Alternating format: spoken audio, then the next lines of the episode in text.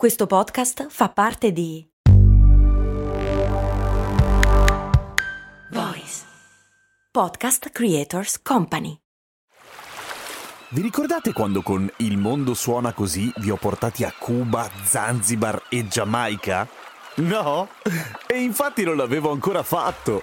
Per fortuna è uscita la nuova stagione di Il mondo suona così, il podcast di viaggi dove vi porto in giro per il pianeta tirandovi per le orecchie. Nel senso che sei arrabbiato? Ma no, nel senso dei suoni, capito? Orecchie, udito. Ah, ho capito. Sei simpatico. Il mondo suona così, una produzione voice in collaborazione con Eden Viaggi. Il patron Filippo mi dice: Mia moglie vorrebbe sapere a chi è venuta l'idea di dipingersi le unghie per primo e perché. che ne so io? No, scherzo.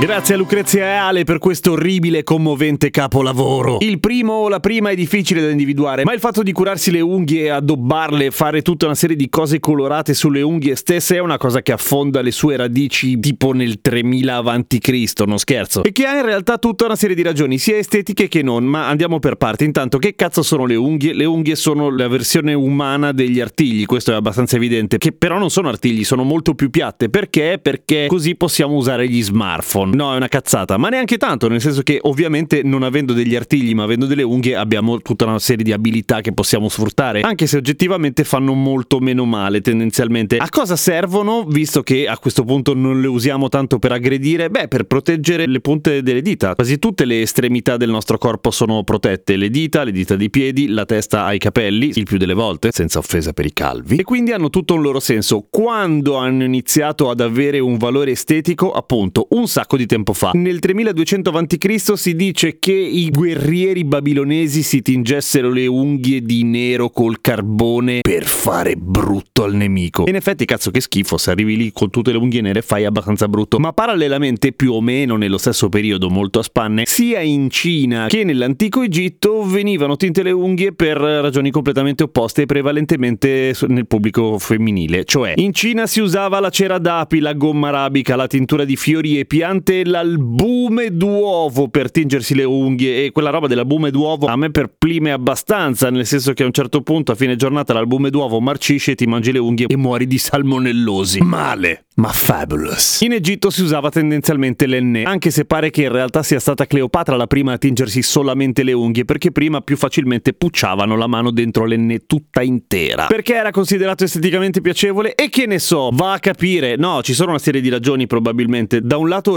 rendere evidente il fatto che le unghie erano belle voleva anche dire che non, che non facevi un cazzo, soprattutto se avevi le unghie lunghe, vale a dire se avevi le unghie lunghe non fai un lavoro manuale, quindi c'hai i soldi, quindi swag e braghi in giro. Guarda fra come la tipa flexa le unghie. Però c'è una cosa interessante. In Egitto potevi avere le unghie tinte di scuro solo se avevi soldi, appunto. Le unghie chiare erano per i poveri. Ma per un sacco di tempo nella storia la cosa di smaltarsi o colorarsi le unghie cade ampiamente in disuso. Torna più o meno nel 1870 la moda del non fare una minchia di far vedere appunto che puoi permetterti di avere le unghie lunghe. E nascono prima a New York i saloni per la manicure, dove però non è che si colorano tanto, più che altro te le lucidano, cioè te le rendono brillanti. La rivoluzione industriale, ed è il caso di dirlo, arriva nel 1917 quando la Cutex lancia sul mercato il proprio smalto rosso che è di stretta derivazione da un punto di vista chimico dallo, dalla vernice della carrozzeria delle macchine. L'unico colore che avesse la consistenza giusta per essere utilizzato sulle unghie era il rosso. È solamente nel 1932 che la Revlon si inventa lo smalto coi pigmenti per cui di tutti i colori possibili pensa te. Poi nel 1940 Hollywood consacra definitivamente la moda delle unghie colorate con una serie di attrici che avevano le unghie colorate, cazzo ovvio, no? Negli anni 60 cadono in disuso di nuovo e torna il colore naturale, curate sì, ma non troppo lunghe e sicuramente non evidenziate con lo smalto rosso.